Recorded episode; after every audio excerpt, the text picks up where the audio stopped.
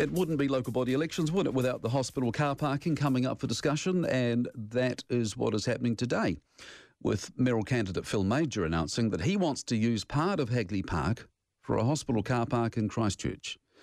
Now, as you probably know, there's a new 450 space car park being built, but that isn't expected to be finished until the end of next year.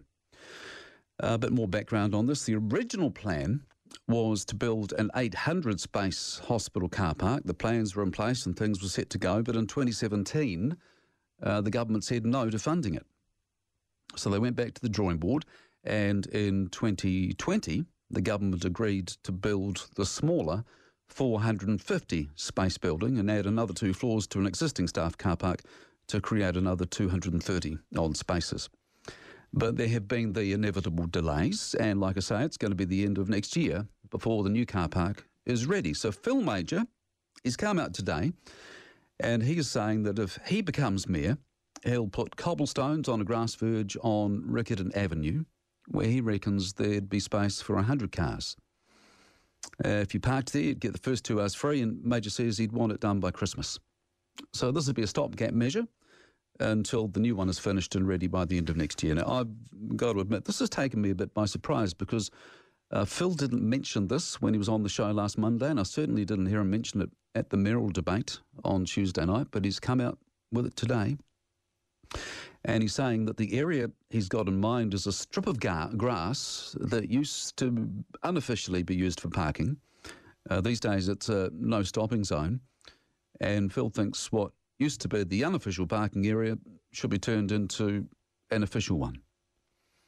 And he's teamed up with fellow City Councillor Aaron Keown, who also used to be a member of the Canterbury District Health Board before the government got uh, rid of the health boards and did its centralisation thing. So Aaron Keown is very familiar with this issue, which seems to have been around forever, doesn't it? Uh, Mauger says he's no stranger to it either because uh, he's saying today that his wife was in hospital earlier this year and he saw firsthand how terrible the parking situation is there.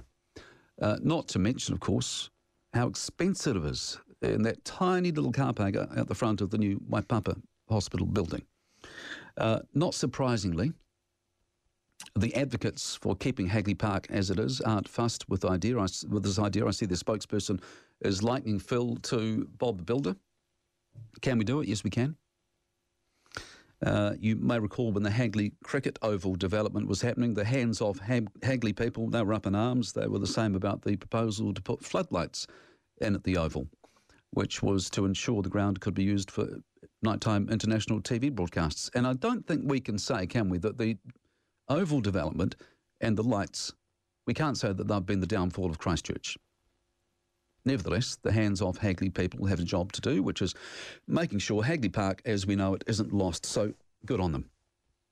As for Mauger's idea, which we're talking about today, I think he's dreaming if he thinks he could have it done by Christmas. I also think we need to consider what would happen in other places where they have beautiful green spaces right in the middle of a city. Do you think they would do this kind of thing with Hyde Park in London? Do you think they'd do it with Central Park in New York? Of course they wouldn't. And that's good enough a reason for me to think it shouldn't happen here.